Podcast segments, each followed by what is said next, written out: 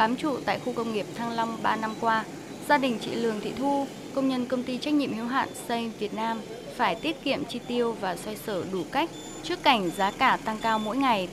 Lương công nhân của hai vợ chồng khoảng 15 triệu đồng một tháng, trong khi chi phí sinh hoạt hàng ngày tốn kém, nhưng khổ tâm nhất vẫn là không biết gửi hai con nhỏ ở đâu để yên tâm đi làm. Muốn gửi con gái lớn hơn 2 tuổi vào trường công lập cho đỡ tốn kém thì lại không phù hợp với giờ giấc làm ca của hai vợ chồng.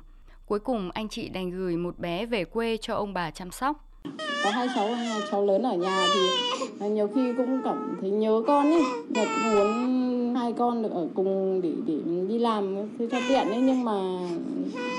về kinh tế nói không có thật là cháu nó quá nhỏ ấy, mình cũng không yên tâm Ngoài những gia đình gửi con về quê cho ông bà chăm sóc, thì phần lớn các công nhân chấp nhận gửi con ở các cơ sở trông giữ trẻ tư nhân, các nhà trẻ nhỏ lẻ, chật trội. Nhiều cơ sở người trông giữ không có chuyên môn sư phạm mầm non, chế độ chăm sóc chưa đạt yêu cầu và chi phí giữ trẻ cao.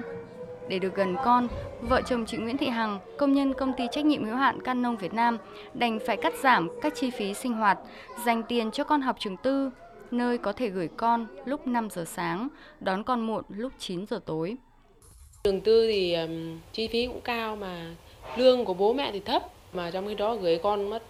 triệu tư triệu rưỡi thì chả còn được mấy. À, tôi mong muốn là có um, khu nhà trẻ cho con em lao động ở trong khu công nghiệp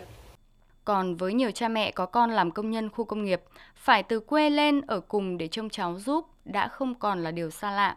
Thương con xót cháu, nên hơn 3 tháng nay, bà Phạm Thị Tư, 76 tuổi, quê ở Thanh Hóa, ra Hà Nội, trông cháu cho con đi làm.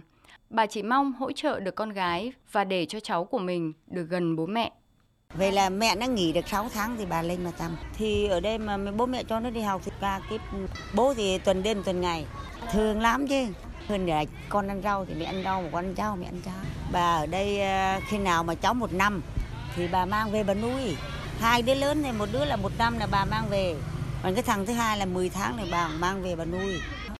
khu công nghiệp Thăng Long, Hà Nội, nơi tập trung hơn 60.000 công nhân lao động, cùng với đó là hàng nghìn trẻ là con của họ. Thế nhưng hiện mới chỉ có 3 trường mầm non công lập, 5 trường tư thục và hơn 10 nhóm trẻ.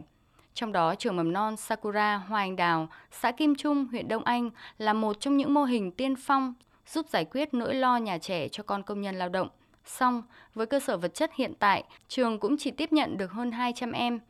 Bà Phạm Thị Duyên, hiệu trưởng trường mầm non Sakura Hoa Anh Đào cho biết. Nếu mà so với ờ, trường tôi mà đầu tư như này và các chương trình học này so với bên Hà Nội thì họ phải thu đến 4 triệu. Nhưng đây tôi chỉ thu đến triệu 6 triệu 7. Tôi cũng không thu tiền thêm của các con nhiều và nhiều khi tôi tạo điều kiện cho cán bộ ờ, công nhân mẹ chủ yếu ở khu công nghiệp Ba Thăng Long trung muộn cho các bạn ít thu chỉ có 10.000 một tiếng thôi cô nào nhận trung muộn thì tôi tạo điều kiện cho giữa cha mẹ phụ huynh và cô đấy còn nhà trường cũng không thu Vấn đề xây dựng nhà trẻ và trường học mẫu giáo cho con em công nhân đã được quy định trong Bộ luật Lao động và Luật Công đoàn hiện hành. Năm 2015, Thủ tướng Chính phủ đã ban hành chỉ thị về đẩy mạnh thực hiện các giải pháp giải quyết vấn đề trường lớp mầm non ở các khu công nghiệp, khu chế xuất.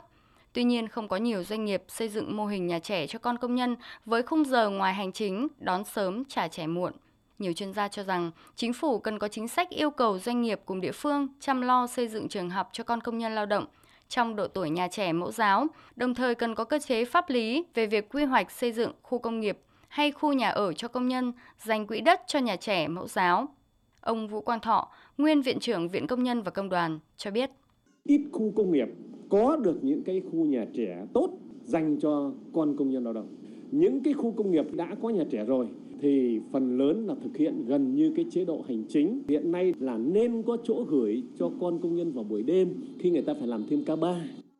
Xây dựng trường không phải là câu chuyện trong ngày một ngày hai và có thể làm ngay, nhưng suốt một thời gian dài, nhà trẻ dành cho con công nhân tại khu công nghiệp, khu chế xuất vẫn chưa được quan tâm đáp ứng nhu cầu. Đây là vấn đề bức thiết cần sớm có lời giải bởi có nhà trẻ cho con công nhân lao động không chỉ đem đến cho người lao động yên tâm sản xuất, góp phần vào sự phát triển của doanh nghiệp mà còn đảm bảo chất lượng nguồn nhân lực tương lai của đất nước.